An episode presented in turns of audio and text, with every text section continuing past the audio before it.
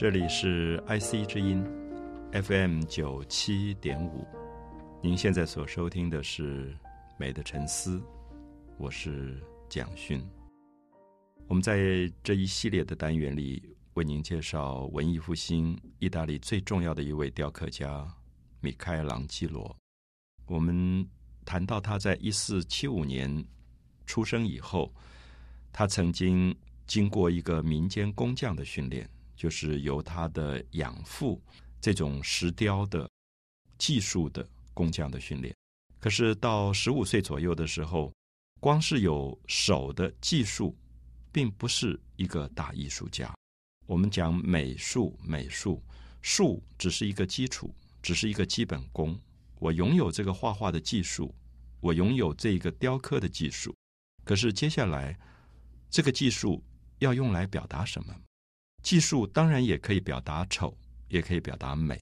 表达了人性的美，歌颂了人性的美，才叫做美术。不然的话，可能刚好走到了相反的一条路上去。所以我们也非常关心，到了十五岁的米开朗基罗手上的技术这么好，他能不能运用这个技术，去发展出对人性里面最美的歌颂？所以，因此我们很。在意他十五岁遇到了佛罗伦斯城最重要的一位领袖，就是伟大的劳伦索。我们特别介绍，伟大的劳伦索是梅迪奇家族的第三代，他自己受到了最好的人文修养的这种训练，所以等到他执政的时候，他管理整个的城市，他就走非常开明的路线，他办了精英的学院。这个精英学院虽然是为了训练他自己的子侄辈，他的儿子、侄子辈，就是让梅第奇家族的第四代继续可以在这个优秀的人文教养里成长。同时，他也召集了全城最重要的精英的孩子，让他们一起读书，所以他们产生一些互动。所以，米格朗基罗就在这个学校里得到了最多的人文的修养。米开朗基罗十五岁，他的手的技术已经足够。他在学校里面，如果要做雕刻，他一做就做得比别人好；他要画画，一画就比别人好。可是他会有更多的狂热，想去读书，因为他会觉得，作为一个艺术家，如果只有手的技术的部分，这是不够的。你永远只是一个地位比较低的工匠，你必须要能够自己有思考。所以他就读了很多的柏拉图哲学。所以我们知道，柏拉图哲学，古代的希腊的柏拉图哲学，对米开朗基罗发生了非常大的影响。因为柏拉图哲学一直相信，人活在这个世界上有两个不同的世界，有一个世界是现实的，我们每天打开门碰到的柴米油盐酱醋茶都是现实的世界；我们每一天在职场里碰到的所有的纷纷扰扰的事情都是现实的世界。可是柏拉图一直提醒我们，我们有一个心灵的世界。这个心灵的世界，它叫做 idea，就是所谓的理念世界。他认为这个世界才是一个真正美好的、纯粹的、值得我们去追寻的世界。所以我们可以看到，柏拉图一直架构在一个比较基础的现实之上，有一个提升的力量。所以，可能很多朋友听过一个名称，叫做柏拉图式的恋爱。这个名称我们现在用的很广，可是很少人会去呃追问说为什么我们讲柏拉图式的恋爱？因为我想我们可以了解到，在恋爱当中有一个部分是非常现实的，就是欲望的部分。可是有一个部分，你可以爱一个人，其实爱到变成非常精神性。所以柏拉图一直认为说，包括爱情这件事情，它可以有现实的部分。我们有欲望，我们甚至也有人跟人相处的功力。可是他觉得真正伟大的爱，其实是一个属于纯粹心灵上的互动。他觉得那个美如果不存在了，那么所有的爱、所有的婚姻，其实也就往下坠落，而失去了那个提升的力量。所以很多人讲到柏拉图式的恋爱，就说有一点像我们在大学常常讲说：“哎，这个人爱上班上某一个女生，可一直不敢讲的，然后在心里面一直。”爱那个人爱得很深，甚至会偷偷去帮那个人，可是不要对方知道的。这个叫做柏拉图式的恋爱。柏拉图觉得人可以把人性的崇高的部分发展到这种状况，就是这是我们有时候在现实里面不太理解。我们觉得，哎，我爱一个人，我一定要表现嘛。然后我觉得我爱你，你一定要回报。可是柏拉图认为不是，他认为有一种爱伟大到可以，甚至连回报都没有。所以我觉得柏拉图在讲一个非常升华的精神的力量。这个对米开朗基罗，尤其是十五岁的米开朗基罗，发生了非常大的理想。所以米开朗基罗一生都在希望完成这个东西。在后来，他在处理他的雕刻，他的美学精神基本上是非常非常柏拉图式的。然后，他也读但丁的诗歌。我们知道，但丁是米开朗基罗之前最伟大的佛罗伦斯的诗人，所以他在文学上的训练也非常优秀。米开朗基罗自己后来写了非常多非常美丽的诗句。所以这些陶养，我们就会发现说，比如说我们去八里乡，我们看到这些雕龙柱的或做墓碑的工人，他们可能就少掉了这个训练。所以因此，为什么米开朗基罗能够从这么多的一般的工匠脱颖而出，是因为他开始有了知识，他开始有了思考，他开始有了哲学和信仰。我觉得这才是谈到米开朗基罗从十五岁到十六岁，他成为一个伟大艺术家的一个重要的过渡。那这里面，我们还是要提到，把他带进到圣马可精英学院的这个劳伦所，扮演了非常重要的角色。所以我们在读传记的时候，甚至我们看到这个劳伦所是一个当时的，等于说今天的领袖，一个国王或总统这样的角色。他多么忙，可是我们看到他常常会到精英学院来。当然，因为他关心他的儿子跟孩子，他的女婿到底有没有好好在读书，有没有不守规矩，他常常来巡查一下。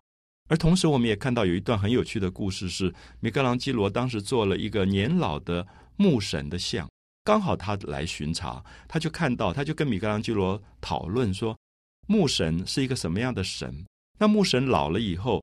你觉得他在笑？那你觉不觉得他牙齿应该缺一颗，他就会更像一个老人？因为老人常常会缺一颗牙齿。他就跟米开朗基罗讨论，所以米开朗基罗就把那个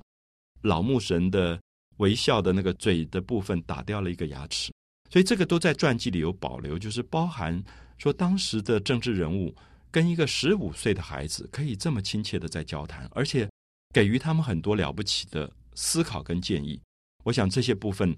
都是我们看到米开朗基罗成长起来非常重要的一些资料。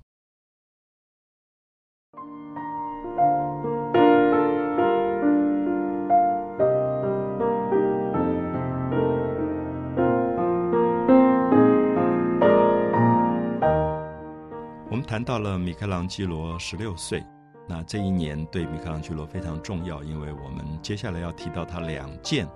最早的作品，都是在。这一年创作，许多的艺术家十六岁可能还懵懵懂懂。有时候，我面对米开朗基罗十六岁的一件作品的时候，我会问我自己：我十六岁在干什么？我们可能为了考试、为了分数忙得昏头昏脑。可是米开朗基罗十六岁的作品，今天我们看到已经绝对是大师级的作品了。他有一件浮雕。在十六岁完成的，叫做梯边圣母，也可以翻译成梯阶圣母。为什么叫做梯阶圣母？因为在画面的背景的部分有一个楼梯，啊，一层一层的楼梯，楼梯上有一个小天使抱着一个十字架站在楼梯上，那圣母刚好就坐在这个楼梯旁边，是一个侧面的做法，啊，侧面坐在楼梯旁边。那我现在讲楼梯，我不知道大家可不理解啊？就是楼梯通常，比如说有一个。三度空间，比如说我们家里楼梯，我们要上楼的话，我们是从比较靠近的部分慢慢到一个比较远的一个部分。可这件作品叫做浮雕，我们知道浮雕这个字是说，在一个石头的石板上，它是一个平面的板，上面去雕出一个画面出来。所以跟我们讲的，比如说台湾的庙里的龙柱啊，比如说我们在新竹的城隍庙看到一个龙柱，它是圆雕。因为它是四面的，四面都要雕的。什么叫做浮雕？就是浮在一个平面表层的，这个叫做浮雕。如果大家对这个名称还不太理解，我觉得有一个很简单的建议，就是说你试试看，把口袋的钱币摸出来，你就发现钱币摸起来上面有一点凹凸，对不对？那个就是浮雕。这个雕法它的凹凸不高，所以我们有时候也加一个字叫做浅浮雕，比较浅的。浮在表面的一个雕刻的方法，所以我们就看到圣母抱着圣婴啊，这个题材是非常传统的题材，就是圣母玛利亚抱着婴儿时候 baby 时候的耶稣。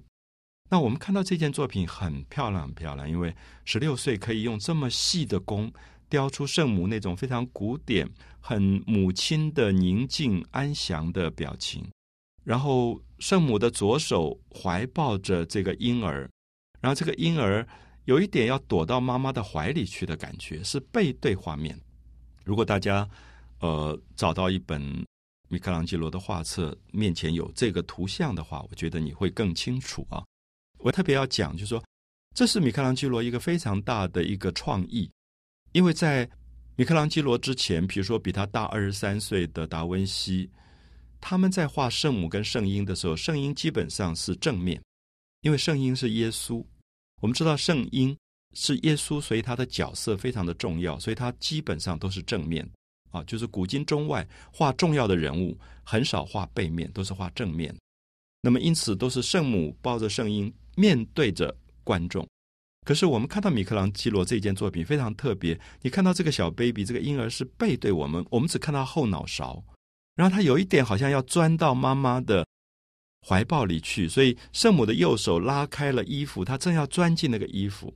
为什么米开朗基罗这样做？我觉得这个动作非常有趣，就是你会发现米开朗基罗觉得圣母圣婴是一个基督教会里面的一个符号。可是大家都千篇一律的那样的做法，最后没有感动的力量。可他觉得圣母跟圣婴是什么？其实就是母亲跟孩子。他觉得一个孩子啊，你试试看，如果有一个妈妈，呃，抱着一个婴儿，尤其是那种大概只有一岁左右的小 baby，如果你去逗他，你说：“哎呀，好可爱，好可爱，这个小宝宝好可爱。”你就会发现这个小宝贝啊，如果他是怕生的话，他立刻就会转过头，他就会想躲到妈妈的怀抱里，因为他不安全。他会觉得这个来逗我的这个人到底是谁？然后他也害羞，他就会转过身去躲在妈妈怀里。所以，如果我们看米开朗基罗这个画面，你觉得非常精彩，就是说他其实思考到怎么样把艺术从传统的基督教的那个符号、刻板的符号，变成比较人性，让大家觉得，哎，这真的就是妈妈跟婴儿的感觉。不然的话，过去我们就觉得传统的基督教里的圣母跟圣婴。那个耶稣的感觉有点太成熟了，我们就觉得一岁怎么会那么成熟？好像还要祝福大家的那个感觉，就是他就是一个神。可是米开朗基罗觉得圣婴也是一个婴儿，如果是婴儿，应该有婴儿的害羞，有婴儿的那种依恋母亲的感觉。所以我觉得这个作品里非常精彩是这个婴儿的做法，因为他背部的那个肌肉非常的柔软。我们知道婴儿的身体是跟一般人很不一样。非常柔软，而那个婴儿的整个的右手转到后面去的时候，那个手背的那个柔软的感觉，你都可以感觉到那个皮肤的弹性，就在石头的浮雕里面。最后你觉得它不是石头，好像是一种有弹性的肌肉，而且皮肤非常的细腻，非常的光滑的感觉。所以这是一个大艺术家的十六岁的作品。你看到你会觉得非常的惊讶，就十六岁可以做出这么完美，就在技术上这么完美，而同时在精神性上又让你觉得这么崇高。因为人世间最崇高的情感莫过于亲子的情感，尤其是母亲跟孩子的情感，是一种最崇高的爱。所以我们也充分的看到米开朗基罗在这里受到柏拉图哲学非常明显的影响啊。给予他一个很崇高的追寻，就让你觉得母亲的爱、亲子的爱可以是这么崇高的。可他当然后面在阶梯里有一个暗示，就小天使拿了一个十字架，暗示这个婴儿以后长大会钉十字架，是有一点悲剧性的。可是前面的部分，你会觉得在此时此刻，母亲跟孩子是这么温暖，而产生一个绝对安详跟温馨的画面。所以，我们只要面对他十六岁这件作品，我们大概就相信说，这个人手工的技术的基本功已经无懈可击，已经达于完美，而同时它又有非常深的人文教养，所以才能够做出这么完美的一件伟大作品出来。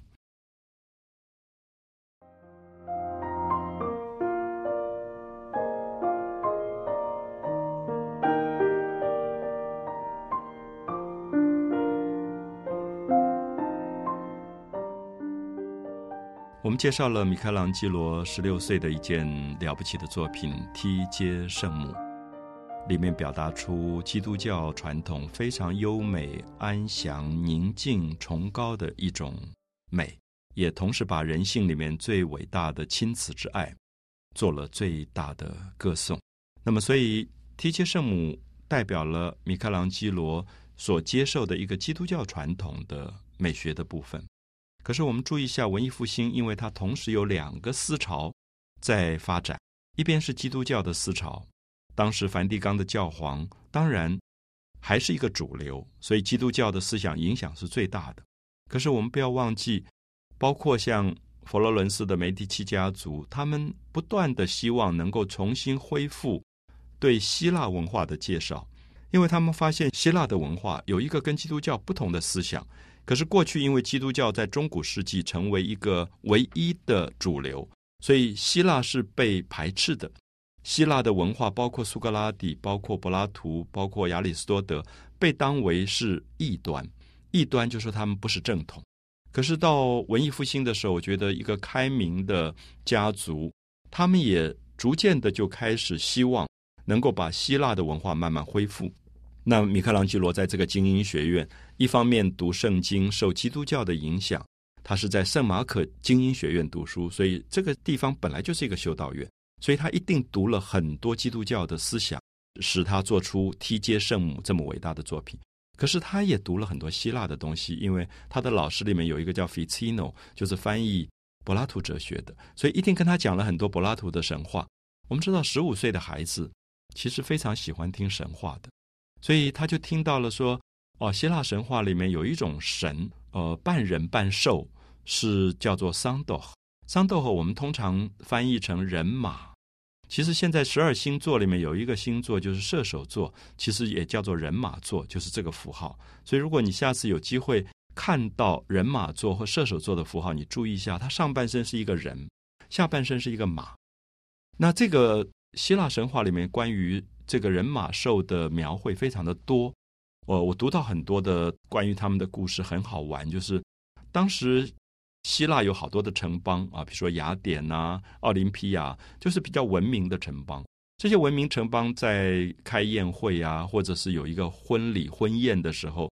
忽然就会冲进一大堆的人马，然后人马就有一点像我们民间传说的所谓的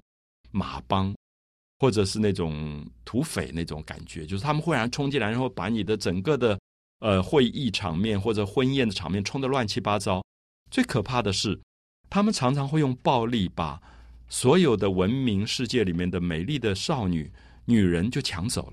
因此，我们就看到很多的故事里面就在讲当时的这些文明城邦怎么去对抗这些人马兽。可是我记得我到希腊的时候，我的希腊朋友有曾经跟我讲过，他说。这些神话其实并不是神话，因为当时希腊半岛像雅典、奥林匹亚这些地方已经很高度文明，可它的北边，像今天的马其顿这一带，其实是游牧民族，骑马的游牧民族，常常南下来侵略南方的这些文明城邦，所以他们就把这些游牧民族作为人马兽，作为神话里的人马兽。所以我们可以看到，希腊神话里其实有很多东西，有一部分其实也是历史，讲的就是历史的故事。可对米开朗基罗，他就对人马兽就发生了很大的兴趣。为什么发生很大兴趣？因为他觉得人马兽很有趣。就是基督教认为我们的身上不能存在动物性，甚至不能存在人性，我们应该尽量把它提升成为神性，它才是圣洁的。可是希腊会觉得人本来就是一半是人，一半是动物。希腊神话里很多的神都是半人半兽的，啊，就上面是人，下面可能是马；上面是人，下面可能是羊；上面是人，下面可能是鱼或者蛇。那这个神话有什么意义呢？我们知道，他会相信人的身上还没有完全变成人，所以有一部分是动物性的。所以，当人马兽冲进来把这些美丽的女子都抢走，我们会觉得这是文明世界不允许的事情。我们今天的法律跟道德都不允许说用暴力去抢夺一个你喜欢的女子。可是希腊神话会觉得这些人马兽很无辜，因为他上半身是人，下半身是马，所以那个抢的那个不道德动作不是上面人负责，是下面马应该要负责的。所以我们就会觉得希腊神话留给人很多动物性的空间。年轻的十六岁的米开朗基罗就做了一件人马兽的雕刻，这个跟他刚才做梯阶圣母非常不一样。他做梯阶圣母的时候，他要做基督教非常伟大、崇高的、纯粹的精神。可是当他做人马兽的时候，他要表现人的肉体欲望、纠缠、堕落，所有这种感官上的起伏。所以他就在一块石板上做了很多很多拉扯的人体，一个人体跟后面的人体在拉扯，那一个人体跟另外一个人体在纠缠的这种关系。所以我们看到米开朗基罗十六岁的两件作品传达出来的美学精神是完全不一样的。梯阶圣母完全是基督教精神，非常的圣洁。可是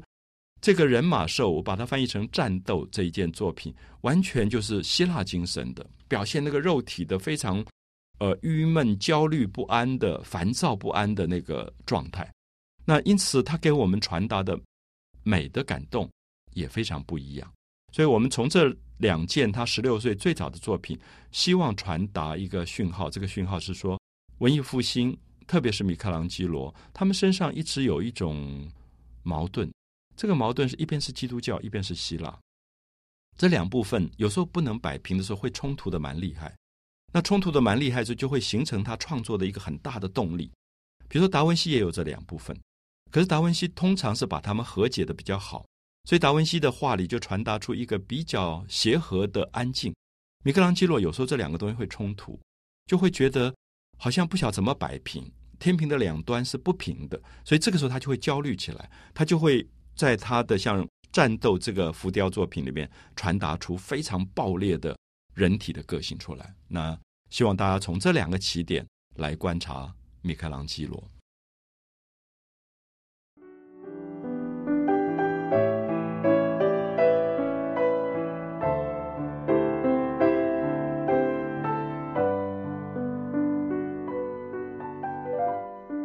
介绍到了。米开朗基罗十六岁的一件浮雕叫做《战斗》。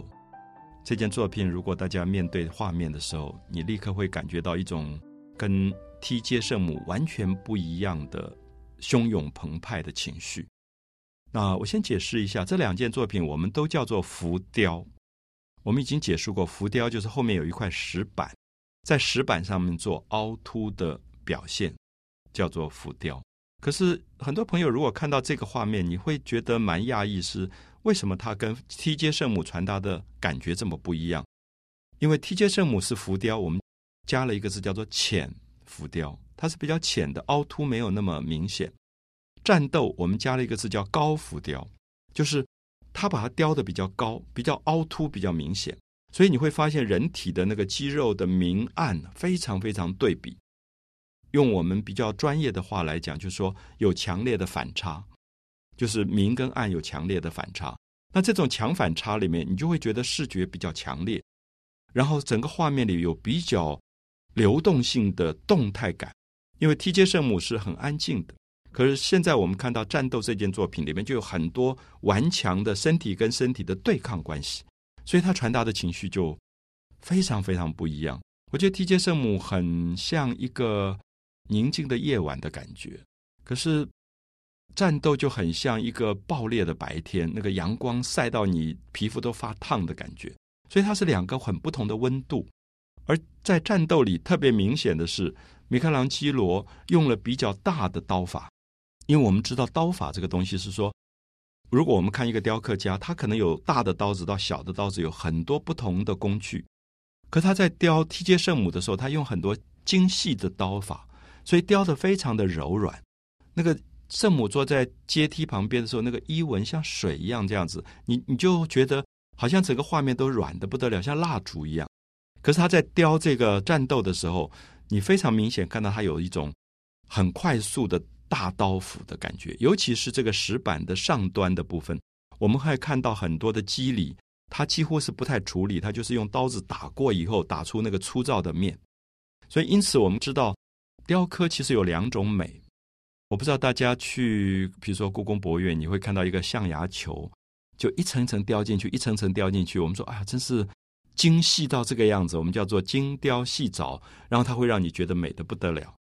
可是我们不要忘记，有些雕刻家是大刀阔斧，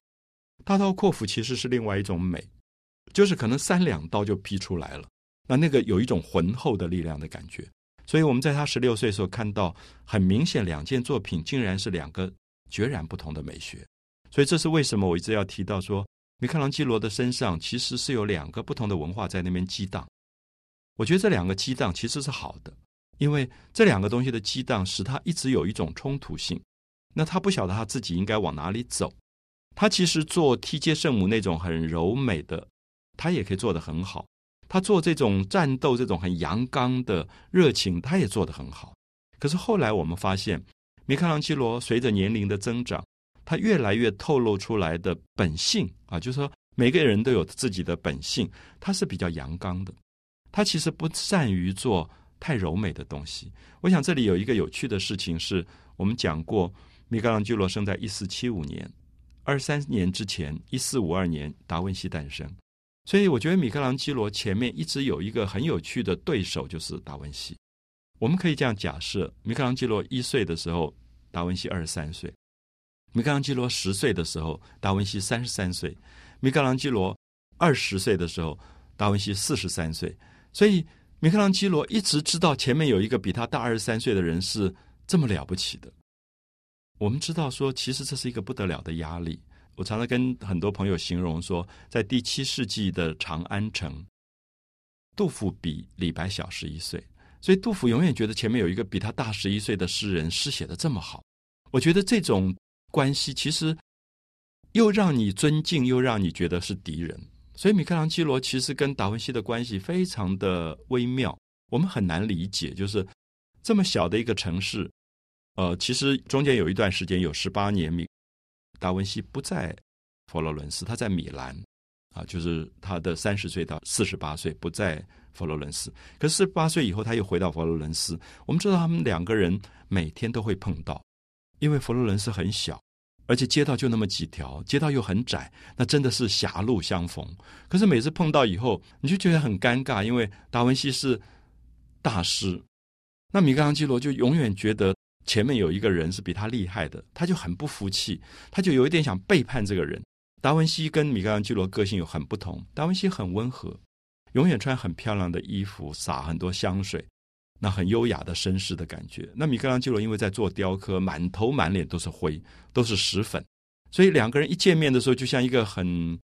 高级的贵族跟一个低卑的工人忽然碰到。那米开朗基罗每次就口出恶言。就故意要讽刺达文西，那达文西每次都很优雅的鞠躬就离开。我想这里面有一个我们很难懂的东西，就是作为历史上棋逢对手的两个大师级的人物，其实作为年轻二十三岁的米开朗基罗，其实有一种苦闷啊。那个苦闷就是说，他前面老是有一个人比他棒，然后他要怎么超越他？他要怎么去打败这个人？那么因此，我会觉得这个也是构成米开朗基罗一直最后去思考。我有什么地方跟他不一样，比他更强？因为达文西其实最善于做的东西，刚好就是圣母跟圣婴。我们知道他的《岩窟圣母》是他最成名的作品，他做了圣母抱着圣婴是非常美的作品。然后达文西的个性里有非常温柔的东西，达文西画的女性被称为是世界上最温柔、最美的、最善良的女性。那因此，米开朗基罗后来越来越走向阳刚，因为。他不可能去跟达文西比柔美，因为柔美他比不过达文西。最后他就走向非常阳刚的个性，所以因此在他十六岁这两件作品来做比较的时候，我们特别强调，虽然两件作品都是极其完美的作品，可是我们看到战斗这一件作品里面所有的这些人体的肌肉，它的暴突。他的明暗对比，他的强反差，他的情绪上的这种狂热，像惊涛骇浪一样的美学，这个可能才是米开朗基罗后来走向自己的一个最重要的美学的起点。那么，因此我们也说，美很简单，其实是回来做自己。如果他一直模仿达文西，他永远就只是第二，那他也不会是历史上最重要的艺术家。美的沉思，我是蒋勋。